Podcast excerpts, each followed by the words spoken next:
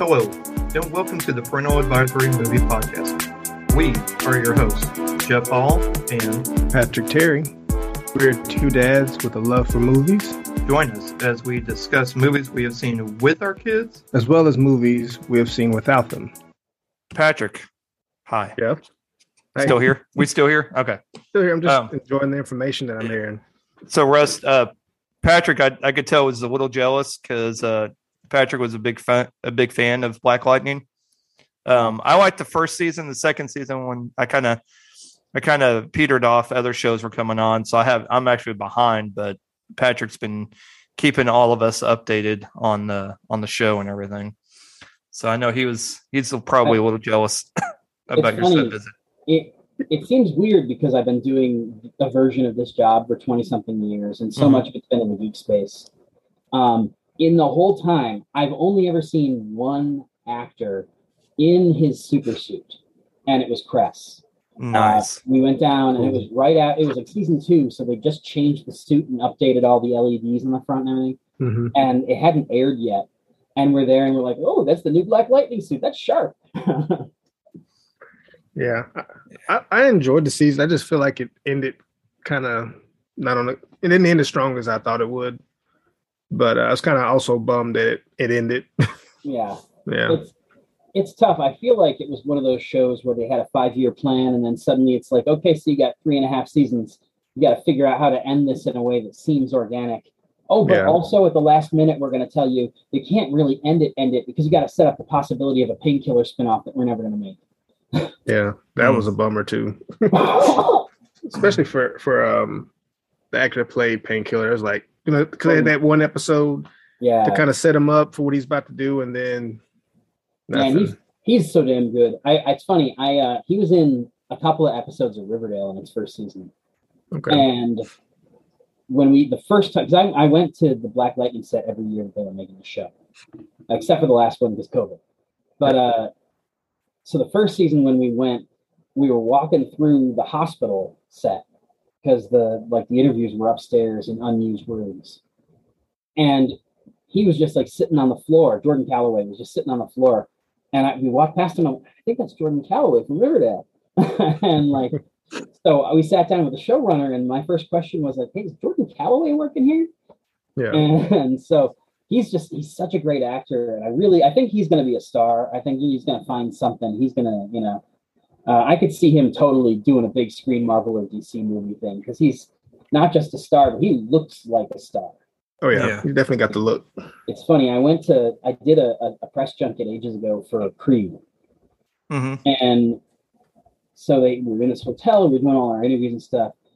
And they put me in a room with uh, Tessa Thompson. And it wasn't like a staged studio thing because I wasn't on Yeah. camera. It was like Yeah. me and my voice recorder, we were sitting on a couch together. And I just remember like she's one of those people you're in the room with her and you're like, this is one of the most beautiful human beings who has ever existed. She's Mhm. gonna be really, really famous. and like, there are certain people it's just like you meet them or you talk to them or you see them in something and you're like yeah this person, like you can't ignore this person this is gonna happen Yeah. and that's how I felt actually watching Creed too. yeah Um, the first one, the second one, I I still enjoyed, but not the first one's so it's oh it's so I- solidly good. i had what you call a great theatrical experience watching that movie because Mhm. watched it in philly and uh, oh, about halfway through the movie i realized because i mean it was part of the junket so this isn't totally Yeah. random to me. yeah, but like halfway through the movie i like looked down and i realized three rows ahead of me directly in front of me was the mayor of philly and stallone oh wow, and i'm just like Nice. This is a good position to see this movie. yeah, yeah. I think we're good. I think we're in good company here. That's amazing. But I thought that way because I had seen Fruitvale Station, but I had forgotten that that was Michael B. Jordan because he looked actually fairly different. Um, you know, he hadn't put all that muscle on yet. back then. Yeah, exactly, exactly. And you know, we we all try and forget about Fantastic Four, um, all the Fantastic Fours. Yeah, but still, Yeah. I I was like, you know what? A- After watching his performance in Creed, and I even told Patrick, I said this, I said, dude, it, he's going to be a tour de force in this. I mean, I said, just him in this movie alone. I said, forget everything else that's going on, forget even the movie. Just his Yeah. performance was so electric and so powerful. I'm like, oh my God. I said, yeah. I said, yeah, yeah, no, I ain't worried about this guy. like he's I said, You guys are I movie said he'll find work. you guys are movie people. Let me tell you this great story that I had from the junket. Uh, and I'm not not totally I'm not totally bragging about like how sometimes my job is really cool, but I'm also doing. No, that's yeah, But uh, we, we already so know.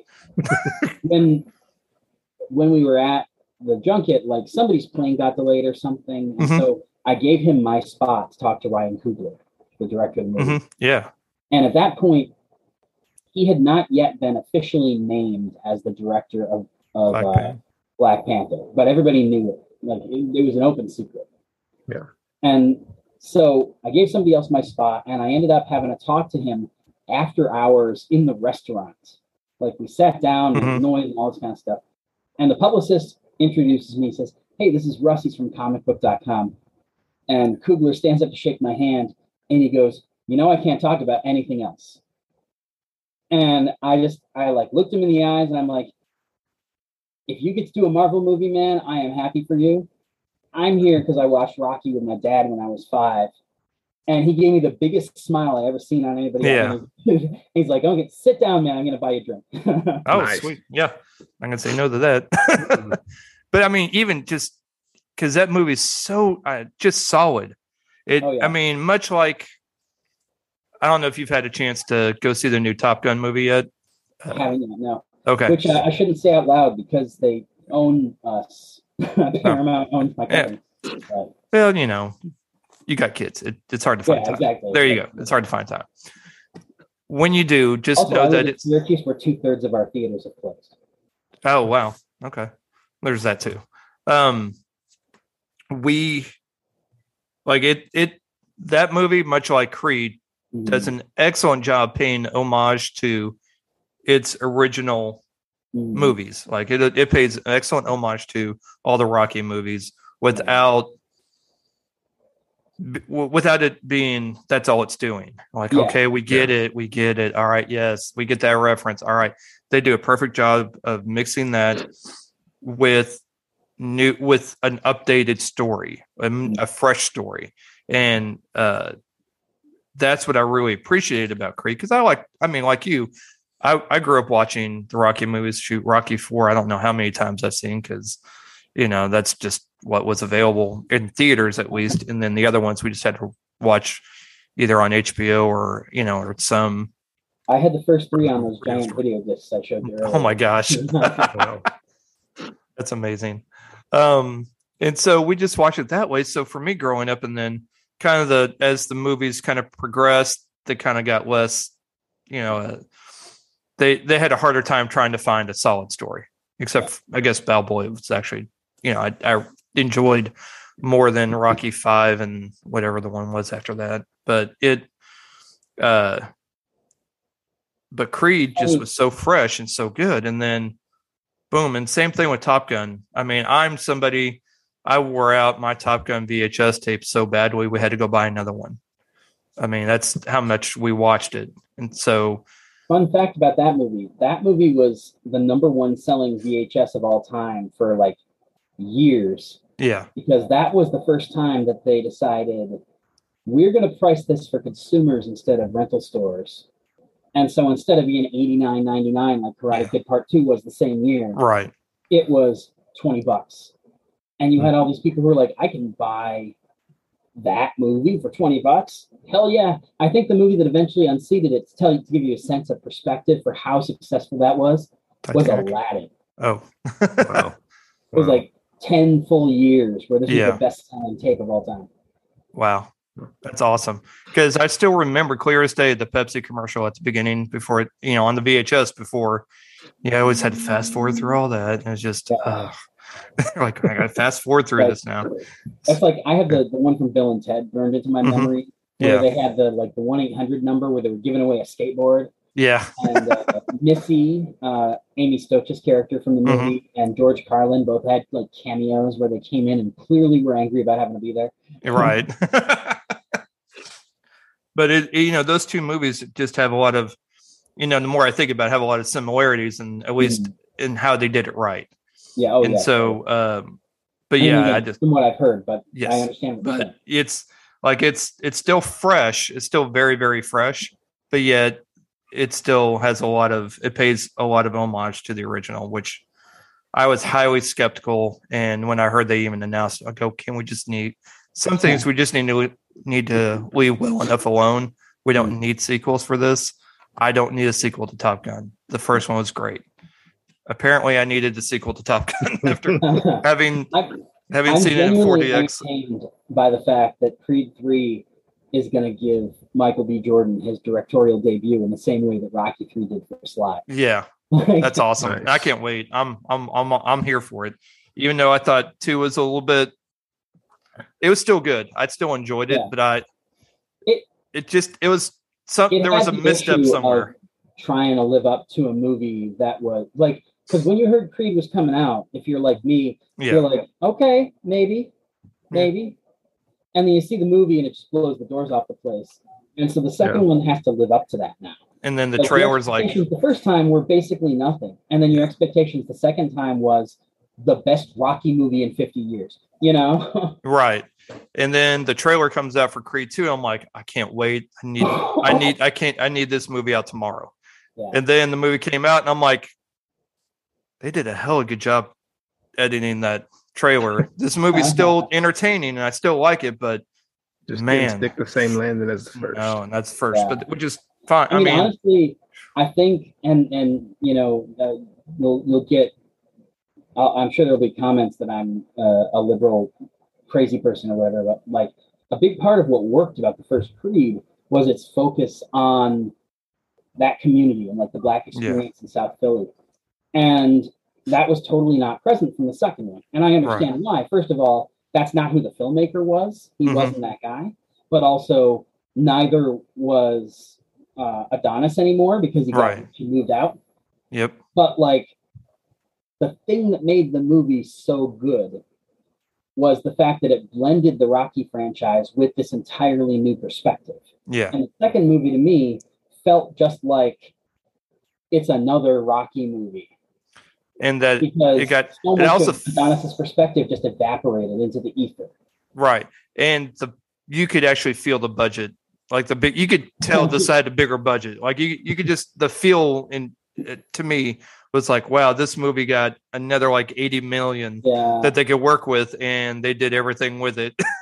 I, I but also the stars and, and then of course, you know, all the stars are getting bigger, you know, are blowing up, you know, Michael B. Jordan and Tessa Thompson, yeah. you know, and well, and it's, so it's it's so funny because I I collect and I don't have money like Mhm. real money, so I don't Right. collect huge things, but I like to collect little movie props mhm, from films that I really love. As a comic book person, I always like the idea of having original art because it's like some of my favorite comics aren't big superhero books that have gone on for 80 years. So like I have a page over there from Transmetropolitan and you can break down the math of 20 pages, 60 issues. I am one of 1200 people who has a page from that book, you know, that kind of thing. yeah, And so, like, I like to, when I can, grab up props or whatever from a Mhm. movie that I love or TV show that I love. And so, there's something really telling about the fact that the prop that I have from Creed is a T-shirt that, that that one of the characters trained in from like the Front Street Gym, and everything on it. It's like you turn it around, and it's like sponsorships from all these Yeah. local Philly like sub shops and, and crap. Uh, and I've never bought anything from Creed 2, but everything that I've found is all branded for like Tecate. oh yeah, Because it's just it's like big corporate sponsorships from the big Yeah. fight at the end. Because every single thing in the movie, like the cheapest thing you can get is from Nike. right, yeah. Dang. Yep. Oh my goodness. Before I, I have I do have one more thing to ask you before we get finally Mhm. get to uh, Jurassic World um, Dominion. Is have you watched the trailer for the new Gotham Knights show that's supposed to be coming out? I have. Uh, it's not my thing. No. Say that right No. off the top. I I tweeted something that uh, was correctly read as passive aggressive by some of the folks in publicity at the CW, and I got a, a nasty email. um, where I, I basically said, "Oh, a TV show where a bunch of young, diverse Gothamites have to deal with a world where there's no Batman. How interesting! I wonder why they've never done this before." right. Referencing, of course, the fact that they just had exactly this premise with Yeah. Batwoman and canceled it. Yes. Um, Hmm. But uh, It, I mean, I, I want to give everything a, a fair shake. And Yes. I'll watch the pilot and I'll see if it's better than the ad. But to me, 'Cause so I far it's ad like, not- Man, this is like going back to pre Smallville in terms Yeah. of like even the bat costume that you see briefly, where it's like Yeah. you see Bruce's corpse, and you're like, that's that's Batman's costume. Have yeah. you seen the last 30 years of superhero stuff? Right. Like, this isn't Birds of Prey anymore. Like, not No. the movie, but, you know, The the TV show, the very limited TV show. I I'm I'm a big on Nightwing, big on Batman. And so to see this, I'm like, I think the video game is actually going to be leaps and bounds better than the show is going to be. That's the other weird And- thing. Why do you make a show and a game that have a very similar premise, Yes. but a different group of characters, and it's not they're not related in any way, but they're coming out at the same time? People who buy that game and like it are going to watch the show and be like, "What is this?" What's this? Yeah. Well, and who are these? I had to look up who these characters were. I'm like, they're really like going for obscurity because I'm like, it hadn't been that long since I've read a Batman title, I but don't think I don't think I'm it's so much they're going for obscurity. I think what it is is that they're trying to use because they don't want to be in the Arrowverse. right. You know, they don't want to share space with Flash and Superman and Lois. They want to do their own thing, which is totally Right. understandable. yeah. But because they're on the CW, I think they had to pick characters who have not appeared in Arrow shows. Hmm. So it's like you can't use Talia and you can't Yeah. use, you know, you're limited to what Bat characters like you can't You use really- Fox's kid because he was on Batwoman. You can't Right. use Batwoman because she's on Batwoman. You know? Wow. If only there were 52 Earths that they could choose from Yeah. And and use those characters. I mean, they've never had a problem with putting Hawkman into every single iteration of a show or and now movie. I don't I don't know. I I love DC, but damn, Warner Brothers love to shoot themselves in the foot. It's so funny. I love uh Aldis Hodge. Like Mhm. I was Yes. a huge fan of Leverage. He's Yes. a terrific actor. I can't wait to see what he does with Hawkman. Yeah. And I like granted, like the Black Adam movies, like the costume looks sharp as hell, hmm but it looks wonky. Like that mask, I'm Yeah. like, It looks you've got a guy who looks as good as Aldis Hodge, and you Yeah. don't find a way to like not cover his entire face. like, Yeah. I I have concerns, but and yeah. I, I, I mean, I've read, I, I've, I've read The Rock is really wanting to help steer the ship around Yeah. for I'm- the. I'm DC universe. optimistic to use a political. I- That's I, I, that's me for most movies. I mean, that's kind. I'm surprised I don't have that tattooed, but um, when it comes to movies, I try. I always try to be. I'm usually cautiously optimistic, but it's this. I'm not looking forward to the show, um, which No. is saying something because I'm usually sucks. anytime there is one, anytime a show out, I always want to always try and watch it. Um, Yeah, and again, I'm gonna watch it. I'm gonna give it a shot. Um, it's also hard because I know I'm not gonna cover it yeah, because for work, it's so it's it's much easier to give something a fair shake if I know okay, I'm gonna be stuck with this for five years. hmm You yeah, know, like the Supernatural spinoff. The the trailer looked kind of dicey, but I'm e- I, my my brain is able to focus on the parts that looked really good and ignore Mm-hmm. the parts that looked really bad because I know that I'm going to be covering that show, and I know that I don't want to go in with a negative attitude and talk to the people making it and bring them down. You know, yeah, and so, like, to me, I know that the person on our site who covered Batwoman is just going to roll right over and cover Gotham Knights because it makes sense. yeah, And so I'm like, well, that's not me. I don't Yeah. have to be positive. and so I'm going to try to be open minded, but I have no external motivation to not be like, yeah, that was a crappy trailer. yeah, That's what it is. yeah, and hopefully, you know, fingers crossed. And It's just all it is. I feel like the deafening silence of the audience in response to that trailer has Yeah. to have them a little spooked. I Yep. feel like there's going to be some reshoots, and I'm hoping that the trailer will, or the pilot will be better than the trailer. Yep. Fingers crossed. Um, yeah. All right. Let's, Patrick, you want to give summary? We're doing Jurassic World Dominion. All right. Uh, came out this past Friday, June 10th. Has a runtime of two hours and 26 minutes. Directed by Colin Trevorrow, who was the director of the first Jurassic World. And you have Chris Pratt and Bryce Dallas Howard returning as uh, Owen Grady and Claire Dearing. then, as the trailer revealed to us, you have Laura Dern, Jeff Goldblum, and Sam Neill returning as Ellie Sattler, Liam McCullum, Malcolm, and uh, Dr. Alan Grant. Uh, this picks up four years after the destruction of Isla Nublar from Fallen Kingdom. And the dinosaurs now live and hunt alongside humans, alongside um, all over the world. And this fragile balance will reshape the future and determine once and for all whether human beings will remain the apex predators on a planet they now share with history's most for- fearsome creatures in a new era.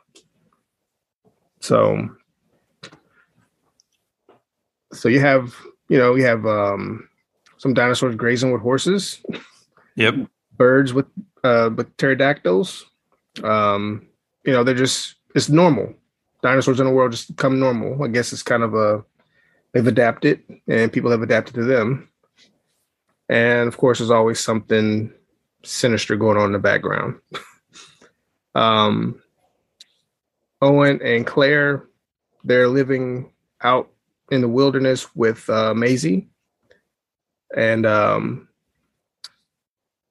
they're trying to keep her hidden because you know people are looking for her because of how she was quote unquote born. Mm-hmm. And then they're also looking for Blue because they want to do some more studies and tests for their advancements in their constant want, you know, their, their constant need to just not leave well enough alone. Yeah. Yeah. And then, of course, you have this new, like the dinosaurs aren't really, I guess, not really. Well, they are. They're not really a threat. Most most of the threat is kind of like um these new locusts that have been introduced, and that's why the original three from the original movie are. That's kind of their focus here to figure out Right. their origin. And as they show in the trailer, uh, Chris Pratt and Bryce are trying to rescue Blue because she gets kidnapped. Their daughter gets kidnapped, and everybody's got their their mission, their thing, and we're off. Yep. Yeah. The, the MacGuffin has revealed itself, and we must Yeah. now go after. yeah, So when they first introduced introduced the locust, it's a this farm in Texas, and I'm like, I start seeing those farm. I'm like, what? They're Texas locusts. They're that's what they're just big. yeah, like, like, what are they why are they getting mad about? That's just how big they are. yeah, They're like, no, they're not. My wife's like, are you serious? No, no, they're not. I'm like, oh, I'm, I'm sorry. I forgot you lived in Texas. And I told him a Chicago city girl. but no, it's, it, uh, I was like, oh, man, those are pretty big. God. yeah. Yeah. Um, so, They make, they make some good chocolate treats once you cover them, and right? See? that's what I was thinking. Like, man, just, just, yeah, that's, yeah. that's marketing marketing strategy there. Yeah. I'm like, think about the protein in those things. Yeah. oh, we're getting rid of the farmland. Okay, well, we got these things that are going to have just as much protein, if not more. exactly. Uh, if they don't get you first. Um, Gotta so we went, work. we went saw this uh, with uh, Yorick's buddy Cole that he did carpool with his literally his entire family. Mhm. You know, his sister, his both his parents, and then his grandparents even were there. So there were six of them and four of us. Now, Grayson's never seen a Jurassic Park movie or world. Yeah. So uh, I was hesitant at seven and a half whether or not she might be too scared. She showed her the trailer. hmm She she said, "Yeah." She's thumbs up. She wants to go. I said, "Okay." And I, of course, talked to her about how you know obviously it's fake. I think honest, I honestly feel that after we took our Warner Brothers tour, um, when we went to Los Angeles back, back in March. After going on that tour, like so many things were able to click for her about how about TV and movies and how Mhm. they're made just by taking a studio tour and how special effects are done. So I said, so when I'm talking to her after showing this trailer, I said, now you know this. I said this could be a little scary. Okay, if you're you think it might be too scary for you, it's fine. You know, you don't have to go. You know, York and I could just go, and you can just and you can just go. uh so you and mommy can stay home or whatever. She's, no, no, I want to go. I'll be good. They're not real, Dad. I said exactly because dinosaurs died. You know, bill, you know, millions of years ago. Sixty-five million, as, Yeah. as they Yeah, throw it So, out in every movie. right, right. So you know, it's it'd be all right. So Yeah. she's like, yeah, yeah, yeah, and it's special effects. It's just all computer. Oh, I know. So okay, and she did fine. Now, remember the runtime? Two Yeah. hours, twenty six minutes. Yes. I enjoyed this movie, but dear God, there's three different times where I'm like, God, this movie's not over yet, but it is definitely feeling long. It's And the so- longest of all of them. Yeah, and it feels it though. That's the one detriment to this movie. They could have just as easily made this a good hour 45 hour 50 minute movie and just let it be a, a thrill ride from beginning to end but even the moments when they let this movie breathe it Mhm. still just feels like it's already just dragging and at least for me and then from i you know over the years of taking Grace into the movies, the biggest tell that a movie is too long is either when she says, When is it going to be over? hmm or I want it to be done. but I mean, Yeah. that's she says that about a lot of things, though. Or she starts just kind of getting antsy. Now, Ruth and I sit on the row behind, you know, uh, Cole and his family. And then York was sitting next to next to him, and Grayson wanted to sit next to Cole's sister. So they were all in one row. We were the next row up, and she kept getting up and then coming to sit by us, and then going back down, and getting back. I'm like, I said, Movie's too long. I said, just sit. I'm like, dude, just sit down. And I'm like, the movie's too long. I said, because I'm feeling it. And I'm the only one, you know, I, I'm like, yeah, this movie's too long. So this movie, I, I think they could have cut about 20 minutes out. There's some stuff in the jungle they could have left out Yeah. easily that didn't really need to be there.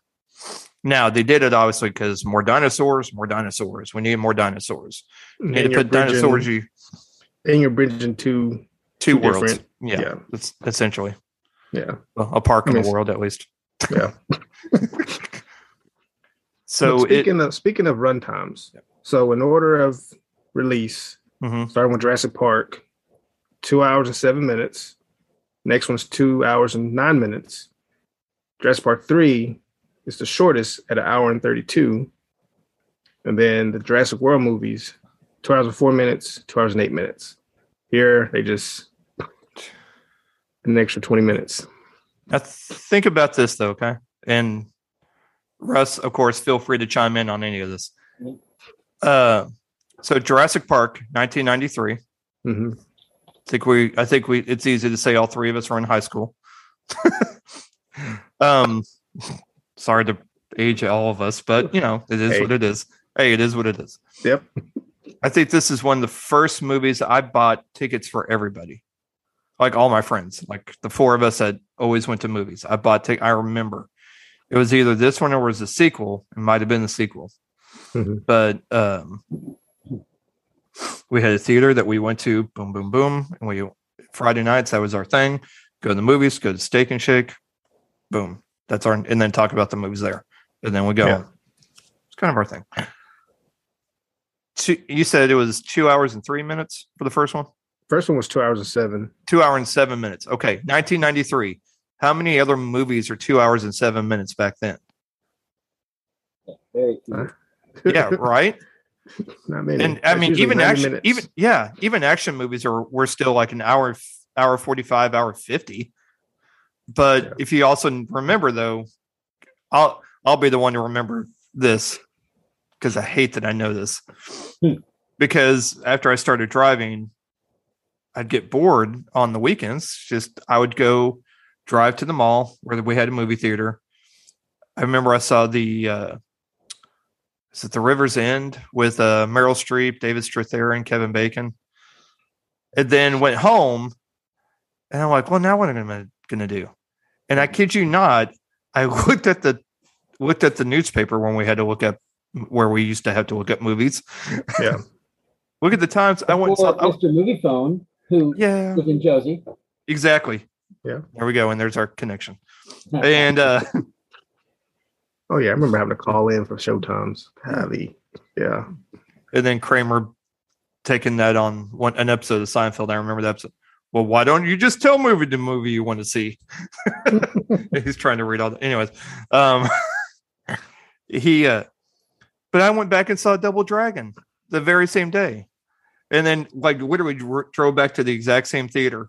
Like I was just there not 15 minutes earlier.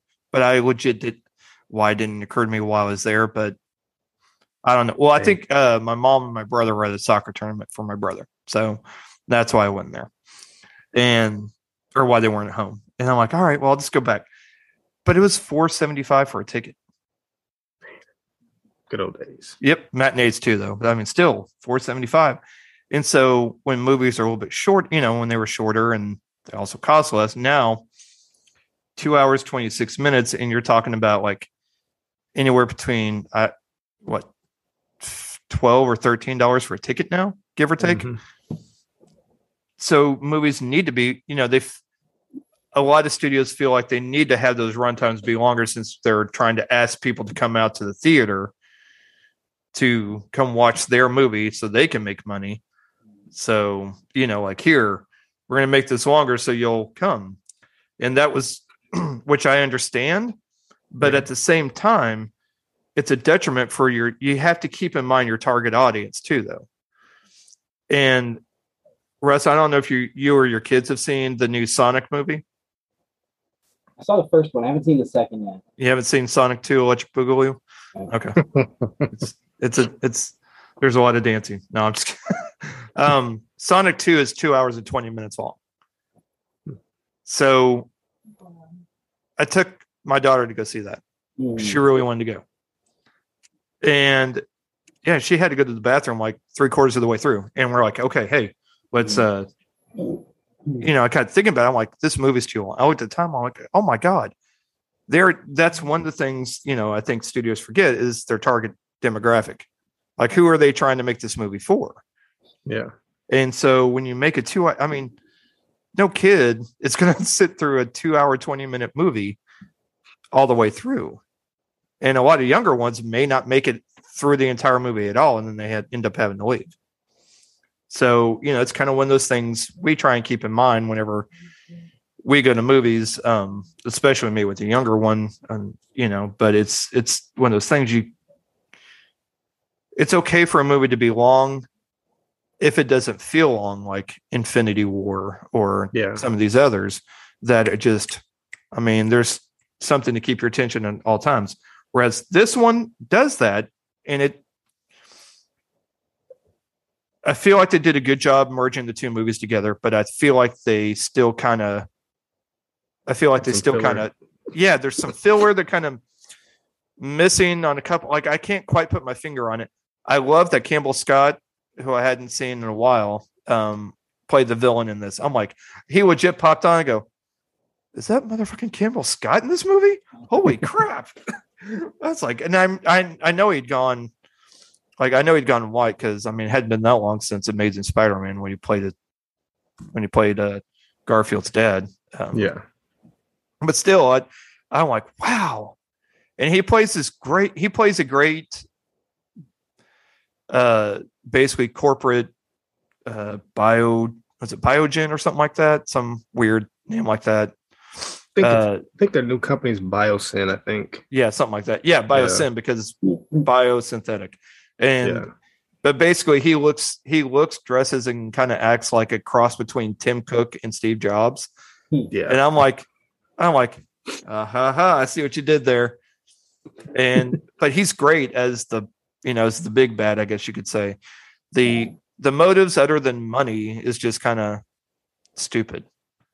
Yeah. because he's trying to take out all the other crops and have his bio crops be the main thing and then i don't know. It uh, the the actual full on plot other than go get the girl go get the dinosaur go find out why these this corporation's evil.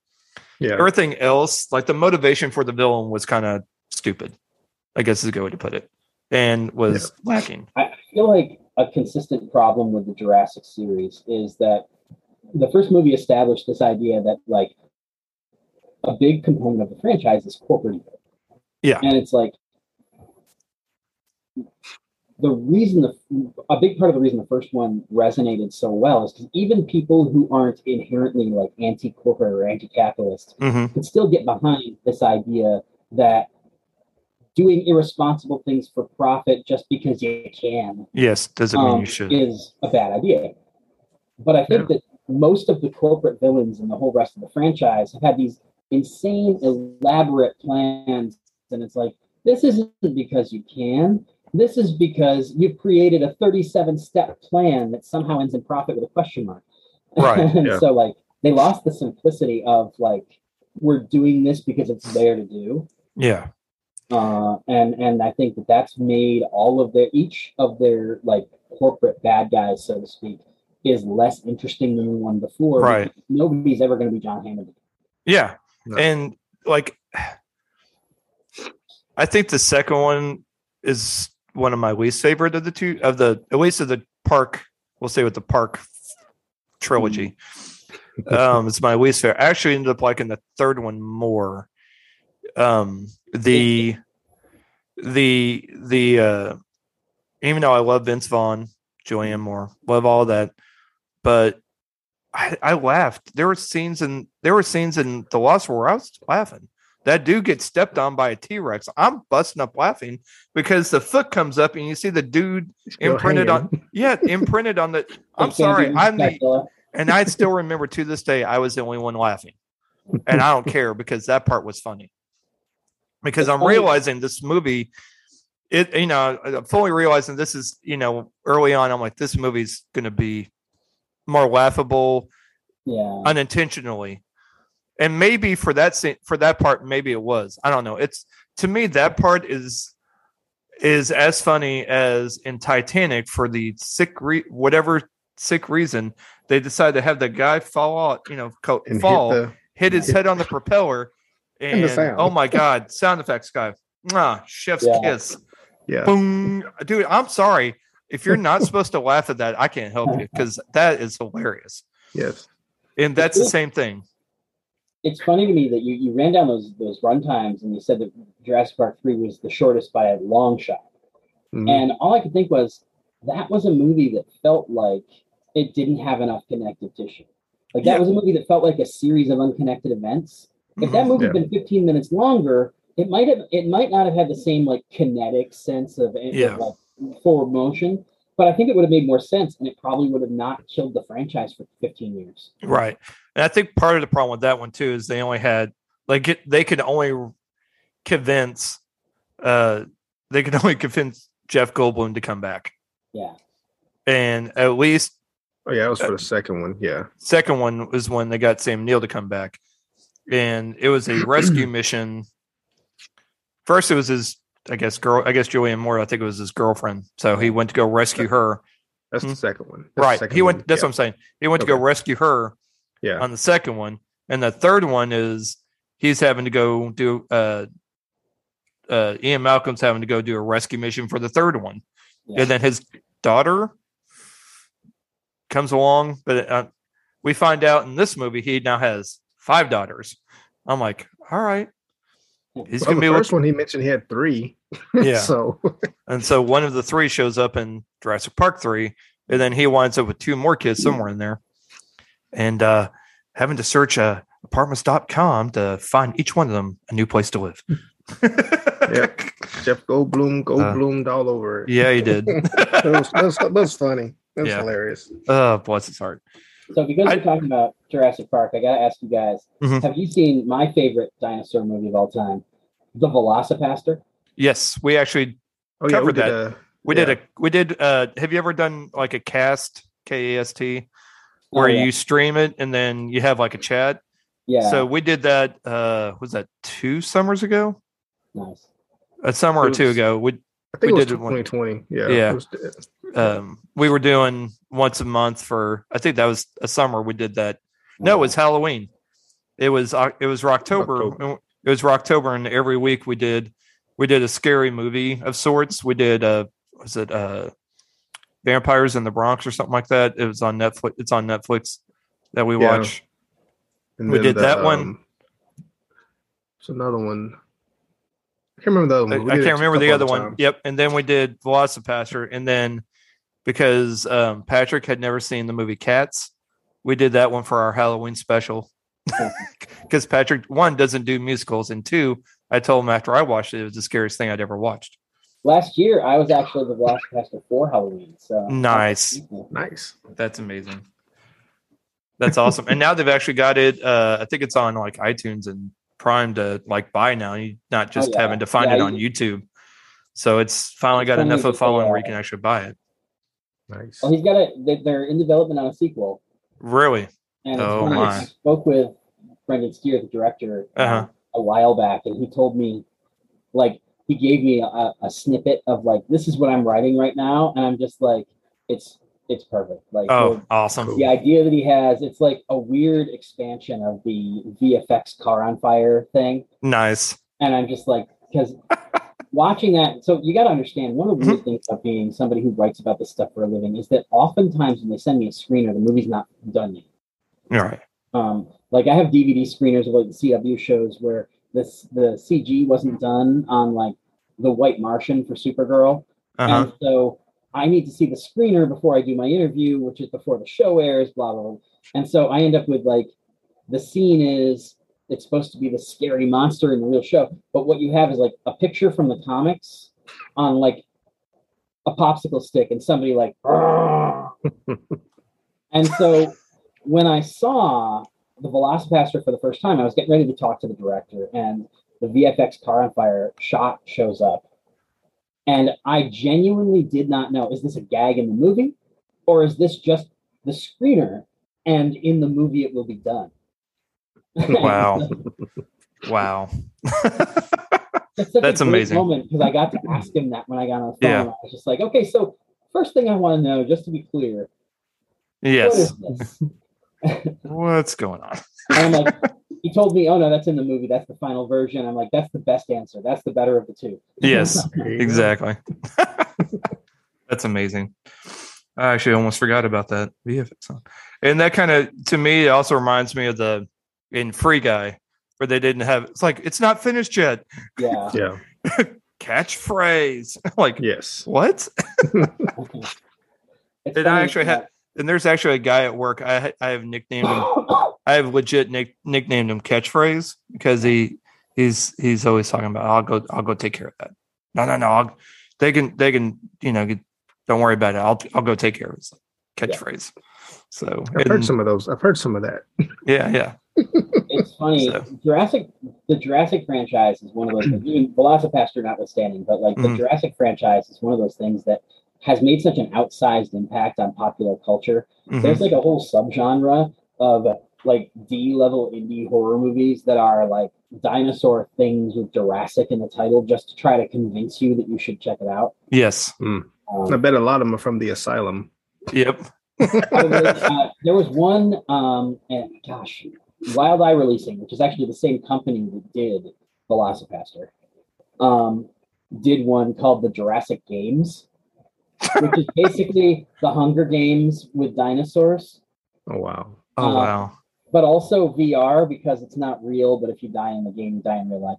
It's very, it's like three levels too complicated yeah but like the performance of the the girl there's like you know this group of convicts and you're fighting for your freedom and everybody else dies basically and like the main girl who who like she's the adorable innocent 19 year old and then you find out she's like a serial killer or something and she becomes the main bad guy of the whole thing.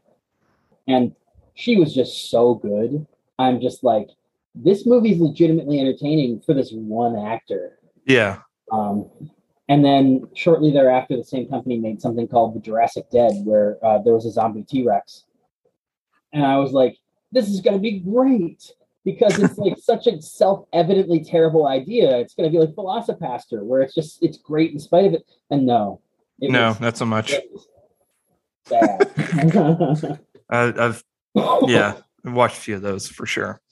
Um, I don't think I think this movie is. I mean, other than it being too long, you do get to see some new dinosaurs, which you hadn't seen in the previous five other movies. But you also, um, you this. I mean, if you're expecting this movie to be anything more than what the previous, we'll say four movies, we'll say previous four.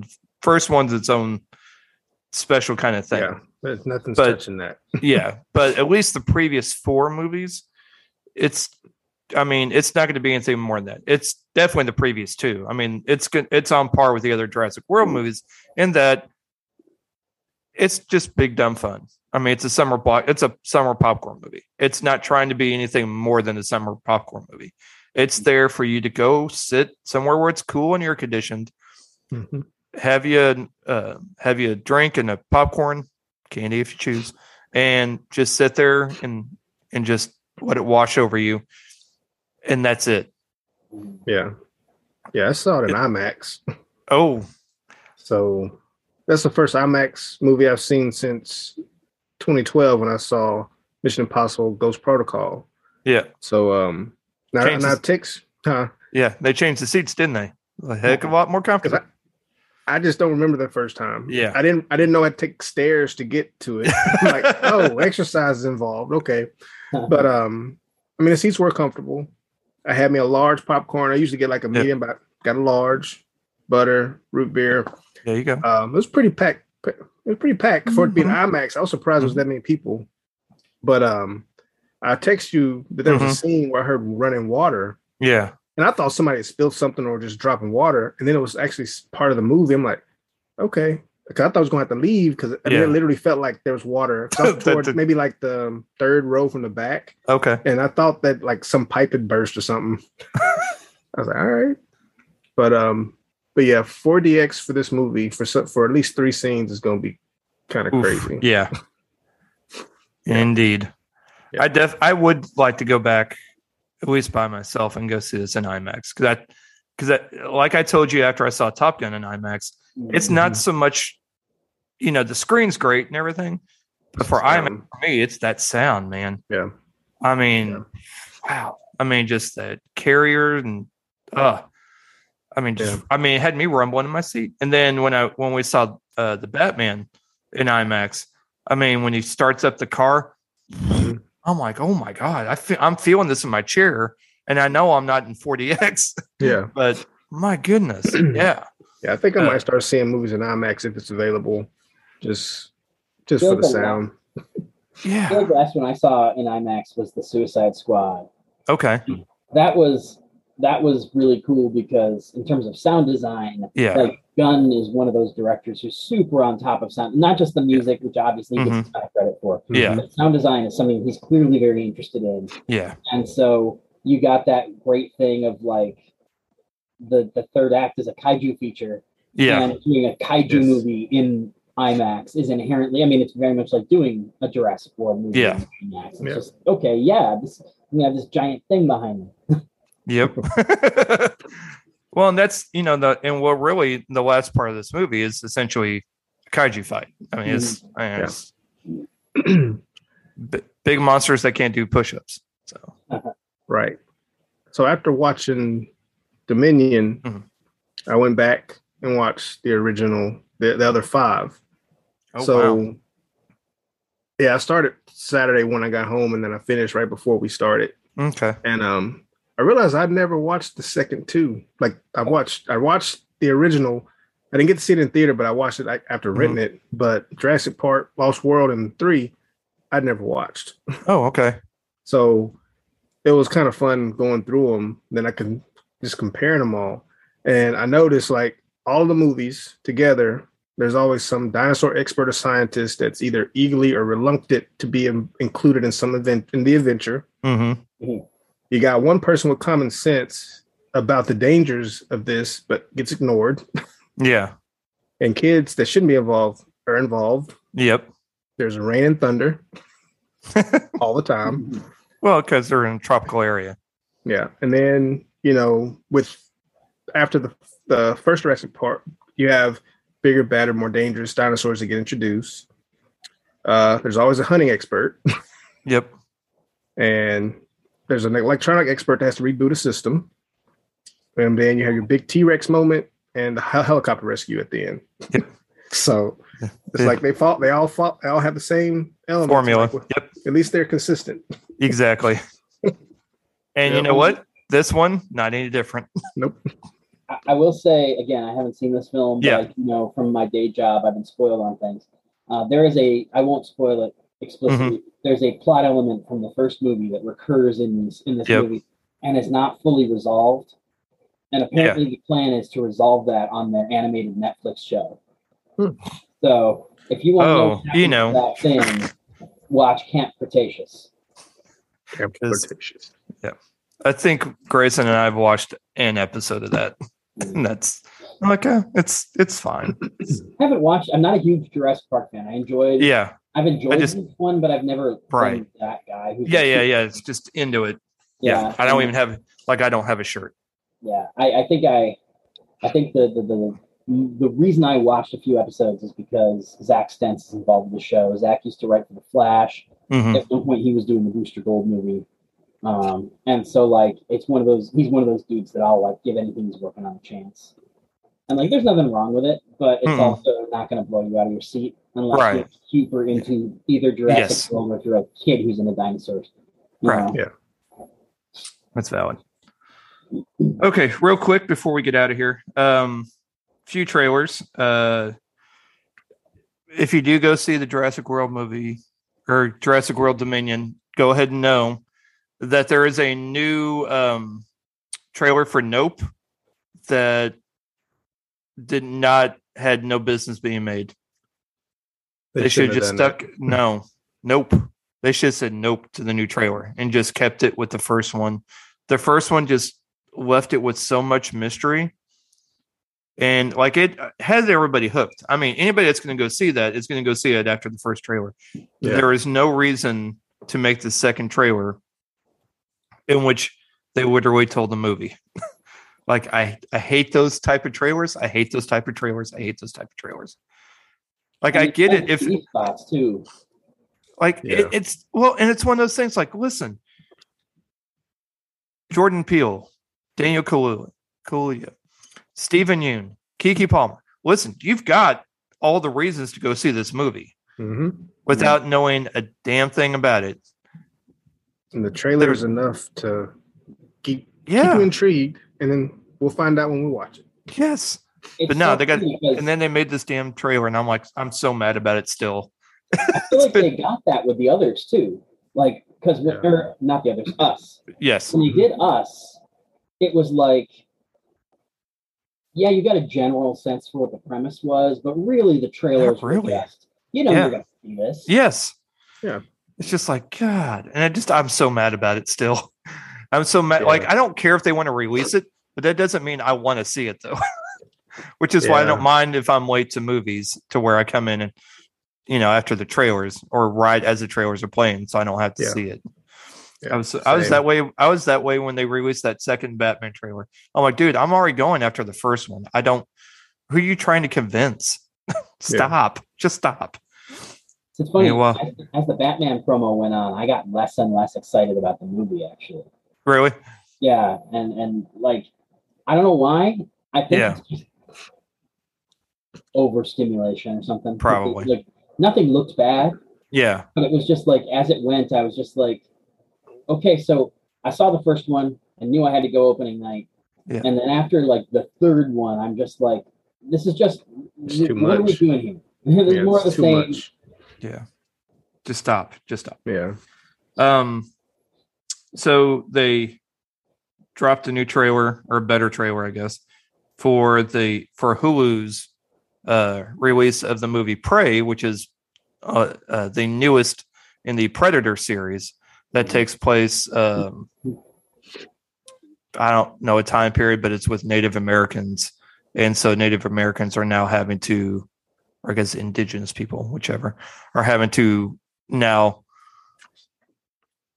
deal with this predator that's Mm. hunting, which I think is an interesting premise. And I like that they're going further back in time instead of in the future when or just more the same, and that they're trying something different because someone from essentially from a different time is whose technology is far more advanced than those of indigenous people have you know having to use bow and arrows and stuff. I think this at least has an interesting premise. I hope it can follow through.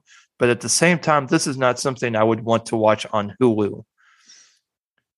This would be something that would be a theater experience for me. Which usually I'm glad when things come to streaming because it just means I don't have to go out and I get to stay here. but um but this is one I would actually probably would want to see in a theater. Um anyways, a new trailer for that comes out, drops on Hulu August 5th. Um, as we discussed earlier, uh, new Black Adam trailer, actual full on trailer, has all the uh, JSA characters that I don't really care too much about.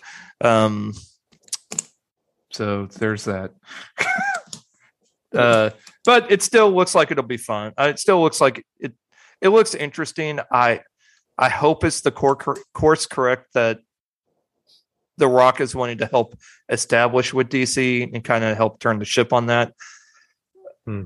I just need to be convinced, and I'm not sure. But then again, this movie was also being made before the new president took over and is wanting to shake things up. So stay tuned. I Yeah. I, I got a bad feeling about that guy. yeah. Yeah. Uh, well, I mean, he's talking about wanting to at least change Superman, which is fine because I don't, I don't like what they've done with the Henry Cavill Superman. So and making him dull, dark, and brooding, Batman's got that covered. Superman's supposed to be the complete opposite of hope and shiny happiness, and everything's perfect. That's why Yeah. they work great together because they're polar opposites. When you're trying to make them too much similar, but yet give them a little bit of hope, then yeah. So thinking get that character back on track, that'd be great. I think Yeah. it's it's interesting because I feel like Superman and Lois is a genuinely great TV show. Like even taking off the qualifier of a CW show, it is a good superhero show. Like it, it it's you know, and so to me, it's like you literally have a blueprint right now for like this is how Superman can work even in a world that's a little darker and messier and you know and so it's going to be interesting to see if they take notes from that or if they try to build from the ground up. Yeah, agreed. Um fingers crossed. um God, anything will work. Um there's a movie coming out. I gotta pull it back up. It's a horror movie um with witches called She Will. Um give me just one second here.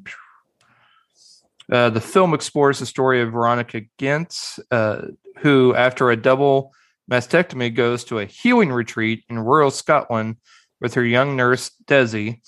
She discovers that the process of such surgery opens up questions about her very existence, leading her to start to question and uh, confront past traumas. The two develop an unlikely bond as mysterious forces give Veronica the power to enact revenge within her dreams. That's a very long, very long uh, synopsis.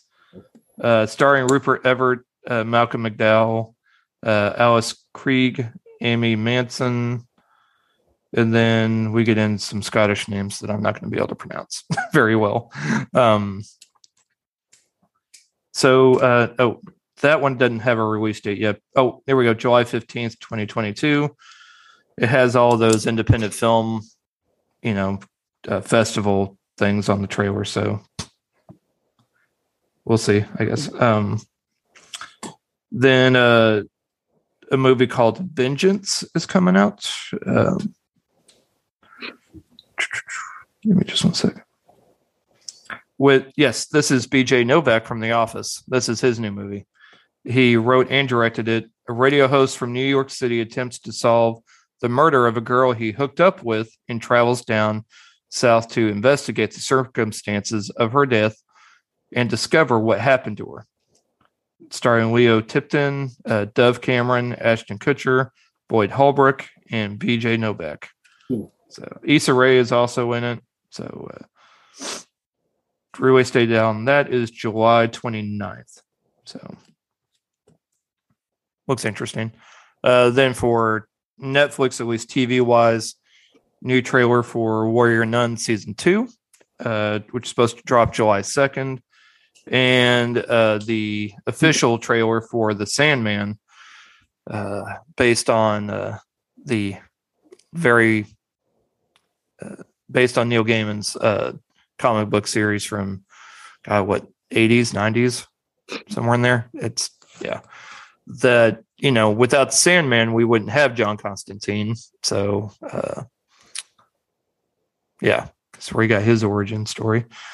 And then, you know, which then spawned on the Hellblazer series and then went on, went on. Um, my ex-wife is a huge Sandman fan. I don't think she's excited about this. um, I keep sending it. I'm like, hey, the new trailer's out, so you know, comes out August, and I'm thinking she's highly skeptical. I, I, I always feel like you got to wait until these things hit because, like, Yeah, I remember, I remember when everybody was very, very skeptical. It's funny. John was in Con, like John Constantine was in Sandman, but he really Yep. like, started in uh, Alan Moore's Swamp Thing. yeah, that's right. And then the thing that the Sandman like birthed whole out of whole cloth, because obviously Sandman shaped Constantine, but like the Yeah. thing completely was Lucifer. Right. And I remember when Lucifer came out, and everybody was like, "This doesn't look like Constantine," or Right. Sandman, Yeah. and and people were very very upset, and they were sure the show was going to be terrible. It's going to be end. It was going to end immediately, and of course, you know, it became this beloved like fan favorite that they saved from cancellation and ran for seven years. Yep. And so, like, to me, anytime somebody looks at a trailer and they're like, "Oh, I can't believe they're doing this to my thing," Right. just, man, just take, take Just it for that. enjoy that they finally made something. Yeah, I mean, I tell you, my favorite comic book of all time has been optioned seven or eight times. Mhm. Never been made. I would kill to have even a crappy one just to be able to point people to and be like, "No, no, no! Look at this. It shows you you should read the comic." Yeah. So I'm looking forward to it because I'm interested. I'm, I think it looks interesting. At least the tone looks right, and the set design and costume looks good. Like I, everything look at, looks as though it's trying to go the route that it should. Um, and Netflix hadn't really screwed up a comic book adaptation yet. I mean, seeing what they've done with Sweet Tooth, and I love that. Um, they did great with the Marvel Dark Knight or uh, the Marvel uh, Knight. series. Yeah, I series. mean. I so I was a big fan of Umbrella Academy too. I yeah, watched, same. I haven't season. watched the most recent season because I'm lazy. But Well, yeah, it'll be out. Is, did it drop? I think it comes. I thought it came out a couple. Um, if it's out. If it's not out, then I've It'll- it'll be out. I could have Yeah. watched it, but yeah. Um, and then uh, so for me, I, I'm more like again cautiously optimistic. So my son is named after uh, his his name's York, and he's named after Y the Last Man. Because my ex wife and I, that was our favorite series at the time, and we absolutely loved it. And she said, you know, why don't we name him York? Because I mean, you say his name in class, you know, there's not going to be eight other Yorks in his class, so. Yeah. And we thought it was a very cool, unique name. So when they finally got around to they're going to make the series, they're going to make the series, and then like nothing happens for like eons. I mean Yeah. eons, and then all of a sudden, oh hey, uh, we're about to finish wrapping. I'm like, yeah. so then it comes out, and I'm like, I'm I'm over here like waiting, and my ex wife's like, I, I can't bring myself to wa- like I don't. I said it's good. It's a little different. It's a little different. It's still good. I mean, the guy that plays York is doing a great job. Three five five still my favorite character, just like it was in the comics. Mm. This is great. This is like it's not bad, and then canceled. I'm like, so they probably my son was named not for a comic character, but for a comic uh, artist. Uh, one of my one of my good friends Mhm. from when I was I, I interned at Wizard when I was 19, yeah. and so ever since 1999, I've been friends with Dan Jurgens. Oh, nice. uh, who was like my hero as a kid. Yeah. And like you can see right here is a, a splash page from Booster Gold that he sent me for Christmas one year.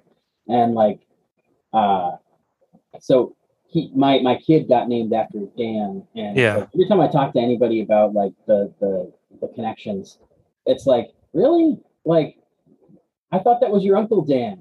Um, and then like uh, his middle name is Bruce because that was my my uh, wife's grandfather, okay. Yeah. and it goes the other way because I'm a gigantic Springsteen nerd, and everybody's Nice. like, I thought it was I thought it was Springsteen. No, no, it's Yeah. yeah. only name, believe it or not. Keeping you on your toes over here, people. yeah, So, um, and then one of my other favorite Vertigo series was DMZ. So mm-hmm. when HBO was going to do DMZ, I'm like, oh my god, this is going to be amazing. They could because I, I I know I've told Patrick this and I've told other you know others. I said they could do DMZ just like they do Walking Dead and stretch this out seven whole seasons, if not more, because there's so many colorful characters, so many different plot things that they could really just take their time with. And even if they just did 12 or 13 episodes a season, like Yeah. just do these little arcs, I was like, it's going to be awesome. Rosario Dawson is in DMZ. Four episodes. I go, the hell is it? And I, what really killed me is when I saw the trailer and I didn't see, I'm like, and I'm, I'm like, okay, it's weird. Not Matty Roth not in this. I'm like, so I'm pulling up IMDb. I'm looking at all the credits. I'm like, yep, yep, yep. The hell is Matty? Where's Matty? And literally took out the main character of the series for this little four part mini, essentially. nobody has ever confirmed it for me, but my guess is that they at some point made the decision that they wanted to have a, a woman as the lead because of Brian Wood's history of sexual impropriety and the fact like if you're going to pay him a bunch of money to adapt DMZ, Yeah. you have to do something to make good to people who are concerned that that's not a great look. Yeah. And again, I could be totally wrong. Nobody Right, right. said that to me. Yeah. Like, but that's my guess. Is like I mean, the reason that No, they it- chose to go that way is because Brian Wood is Brian Wood. Yeah. I mean, it is a good mini. I mean, I, Mhm. I wasn't upset with it. I was Right. just upset that that's, I mean, I was more upset because I'm like, they took this ginormous storyline Yeah, and then shrunk it down. And then basically they took a big story and then took a, basically like a C storyline yeah, within that series and just we're going to make this the focus which is not again it wasn't done poorly and Yeah. when i after watching i talked about it on the on our on the episode it's like it's not done but like there's nothing that's wrong in how they made this Yeah. it's just not what i was wanting from their the adaptation this yeah. It's a weird. It, it's kind of like the thing with the Lord of the Rings show that's coming up. When you have an adaptation where you're not going to adapt the main thing, but you're going to do something set in that world, it you set yourself up for failure, and you can easily succeed by blowing people out of the water with the quality of what you come up with on your own. And a good example of that is uh, Fear the Walking Dead. yeah where the first season was a little bit iffy, but by the second season it was already better than the mother show. You know, Yeah. uh, so it can happen, it can work, but you've got an uphill slog, and I think that like so often that's the inclination. It's like we'll just we're going to tell a story in this world, but not the story you know. yeah Uh, and it's like, okay, you can do that, but you got to understand that you're leaving behind a huge part of your potential of like, your audience, yeah and you have to make that up somewhere. Like you have Right. to connect with people on a different level. Yeah. Did and I don't know if you've read the read any more on this. I, I remember a couple years back they were gonna there were plans for AMC. I think it was either AMC or FX was gonna adapt uh, was gonna adapt uh, Jason Aaron's uh, Scalped, Yes, yeah, I think that I have- I can't remember. and I I'm like that would be an amazing, very graphic series, but I mean not any worse than what's on AMC anyways. But I, it's either AMC or FX, and I'm like that was another one of those that would be a great, yeah, ex- I mean multiple season thing that they can do. And I just hadn't heard anything recently, and it's just that's yeah. like that would be a great show for what you know what's going out there. is so often they option these things hmm and then they realize unless you have the comic book writer there to kind of give you a sense for like what was behind this hmm nothing that you write when you're trying to adapt it feels quite right Yeah. like there's a there's a specific kind of voice it's comics are different than cinema even though there's so many people who are like oh you've got the storyboard right there it's not it's a different It's not. It, yeah. And so uh, I think a lot of the time people pay to adapt these things. And you can see it with Sandman, it's a good example. Yeah. Gaiman was not involved in the first like five attempts to make a Sandman thing, whether it was a movie or TV show. And then after Good Omens, they were like, oh, what if we just hired the guy? Like, Yeah. and suddenly like it was moving and i think it's it's very similar like you'd hear more updates on that if jason aaron was somehow involved and because there is a sense of urgency that the creators can bring to something like this not just because it's their baby but also because they get the core of what makes it work yeah. um, and that yeah, that's I was very very excited a couple of years ago. Uh, uh, Angela Robinson, who had just who had just done that like weird docudrama about William Moulton Marston. Uh, Yep. Oh yeah. Yeah. Yeah. Yeah. Yeah. Immediately after that movie came out, it was announced that she had obtained the rights to do Strangers in Paradise, and I was like, yes, like this is a woman who clearly has a point of view and a voice and a really interesting directorial approach. hmm And she's like a middle aged lesbian woman, which is who the main characters are of the book. Right. And it just felt like this is going to work. And this, you know, and it was just like, once again, it just fell completely off the map. Yeah. And it's like, that's the, that's when it kills me, is when Yeah. it actually feels like, no, they, this is the direction. It seems like it's going to work. And then it finally is just like, no. Yeah. It's because I mean, there's so many great comic book storylines that don't even have to involve superheroes. oh, like yeah. and i think a lot of people kind of you know that haven't either that don't read comics or haven't read them in a long time Mm. don't understand there's such a huge market for non-spandex stories and you know more adult themed stories for you know not for kids. Like york has not read why the last thing. He still has a few more years before he can read that. And some of these other great stories that i would love for him to read. I'm finally getting him to read uh, the long halloween after seeing the last uh, batman movie. So at least got him on board to that finally. That's been taking about a year. Trust me you'll love it. Just um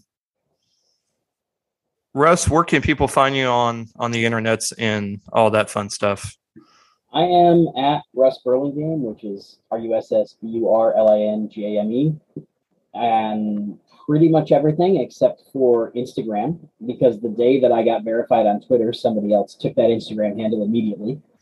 Um, so on Instagram, I'm there's just a dot between the two. It's Russ Burlingame. Uh, you can pick up a copy of the book either on Amazon. Uh, there's hardcovers on Barnes and Noble, or you can get either one signed by me at josiebook.com. dun, dun, dun. And uh, then above and beyond that, it's, it's basically I'm on comicbook.com. I have to write like eight stories a day to keep up with the nonstop flood of news. So go there from like, you know, before 3 p.m. Eastern, and there's a 50 50 chance what you click on will be me.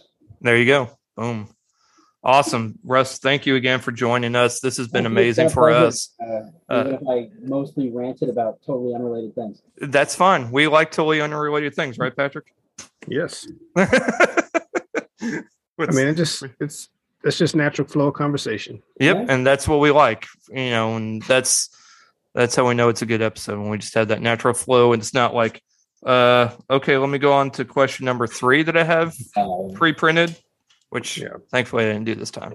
Um, as an interviewer, I this is the kind of conversation I enjoy. mhm. Uh, so much of my day job, I have to do the other thing because it's like, Mhm. oh no, I have ten minutes and a publicist on the line.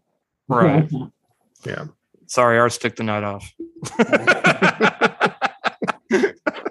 she had she had to go to bed two hours ago. So, uh, no. Again, thank you so much. Thank Thank you. you for Thank you. spending all of this time with us. We definitely appreciate your time. And um, yeah, man. Oh, uh, the one thing I forgot to mention. Uh, ooh, wow, that was close. Um, in the newest Jurassic World Dominion movie, this is not any spoiler whatsoever. It really is kind of insignificant. May even be in the trailer. I don't know. There's they've got these new Raptors that that part is in the trailer. The Raptors are, and uh, the truck that's hauling them in these in these uh, you know like very high tech doggy carriers, I guess. Um, Rex, the the truck Rex, and the guy driving the driving the truck. You can see him flailing, you know, rolling around inside the truck. I go, "Du jour means seatbelts," and I just that's literally the first thing that came out. I don't even know if I said it out loud, but I definitely shouted in my head. yeah. And I'm like, see, this is why you wear seatbelts. Du jour means seatbelts. Yes. My wife's just like, yeah. And then, sure enough, later on, um, uh, our heroes wrecking the vehicle, and they were all wearing their seatbelts. I go, see, they went to tell the I'll tale. say this: about half of the book, about half of the books that I sign, Yeah. um, I have like two or three things that I'll put down as like a comment when I sign it. Yeah. About half the books that I sign say "Du jour" means "thanks for reading" or some variation. Um, I have obviously you can't see it, but it's on the other side of my laptop uh, lid. Uh, one the same place where I got my shirt. Um, I got a sticker. It's uh, it says "Du jour means friendship," and it's the picture of the band. So I, I got that have, one a- from- I have a bumper sticker that says "Du jour" means seatbelts that I got Nice. from. Uh, um, I can't remember the name of the place now. But it's, one of those stores online that did a Josie like drop last year. yeah, Um, and I don't actually drive. I work from home, and Nice. my wife has a car, so I don't need to pay for a second one. right. And uh, so it's like I have a bumper sticker and no car to put it on. But I couldn't say no to a Du jour means seatbelts bumper. sticker. Right. Yeah. No, it's hard to. It's hard to. But yeah, I I, I knew I was going to forget, and I'm like, nope. I'm literally last second remembering. But yes, um, It's a good, it's good So- post credits Easter egg. We're in the spirit Yes. of the Marvel movies. there you go. Exactly. and uh, speaking of which, I did not see a post credit. Did you stick around?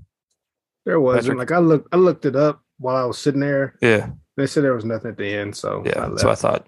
I never looked too. before. I always wait till the credits roll, then I look it up. Like, I'm like, oh yeah, and I'm probably uh, see if I need to stick around. I didn't think Yeah. I would either. I'm like, and even if that, even if I did, it wasn't going to be anything I was going to care about. I'm like, Well, I don't it's care if they're making the- one. It's just whatever. this is the end of the trilogy as far as Yeah, you know, that's so what I it's thought too. weird. It's kind of like when Endgame didn't have one and everybody freaked out because it was a Marvel movie. But it was like, no, this is like the fifth movie that these two guys have done, and this is their big curtain call. yeah, Why are they going to have the last thing they ever do teasing some other thing? And right. it's the same thing with Trevorrow. It's like he's been doing these movies for eight years or whatever it is now. Yeah, Like, let him say goodbye in his way and let the next Yeah. guy take the sequel. yeah. What the next guy screwed up? I don't care. Because speaking of that, like it um the budget was a hundred and eighty-five million, and so far it's made back three hundred eighty-nine. there you go. So No, well, there'll be another one. yeah, Mm, It's a weird, it's a weird thing too because like now we've gotten to this point post Avengers where everybody's Yeah. expected to make a billion dollars every Yeah. time these big Yeah. tentpoles. Like you have these, it's like BVS was supposedly a box office bomb with eight hundred and eighty million dollars, Right. And so it's like eh, to me, it feels like none of these numbers mean anything anymore. No, it's arbitrary. feel like executive in a room Yeah. somewhere arbitrarily decides the number at which they're going to declare something a hit. And Well, we're never going to know what it is unless we don't make it. yeah. Exactly. And the only way you're going to do that is when ticket prices steadily climb. That's the only way you're going to do it. And again, it's just arbitrary because, yeah, whatever. Whatever. All right. All right. Well, again, Russ, thank you for joining us. Thank you for having Patrick, me. My pleasure. Patrick, my friend, Yes, sir. been fun. Well, I'll see you, uh, or probably see you this week, but I'll definitely talk to you next Yes, week. sir. Next week we have our. I guess I guess I'd say this to both of y'all because Patrick, the next time I talk to you, it'll be uh it'll already be past this, and Russ, you know, you fit in this. Gentlemen, happy Father's Day because a week from today, Father's Day. and I will talk to Patrick on Monday. So, Happy Father's Day to you too. boom. Thank you. Yes. So, all right. Du jour means love and friendship. Thanks for listening. If you enjoyed our show and have a moment, please rate and review. It helps us out a lot. Also, recommend us to someone that enjoys movies or also has kids. You can find us on Twitter at PA Movie Podcast and on Instagram at parental underscore advisory underscore movie underscore pod. Be sure to join our Facebook group, Parental Advisory Movie Podcast, and join in on the fun.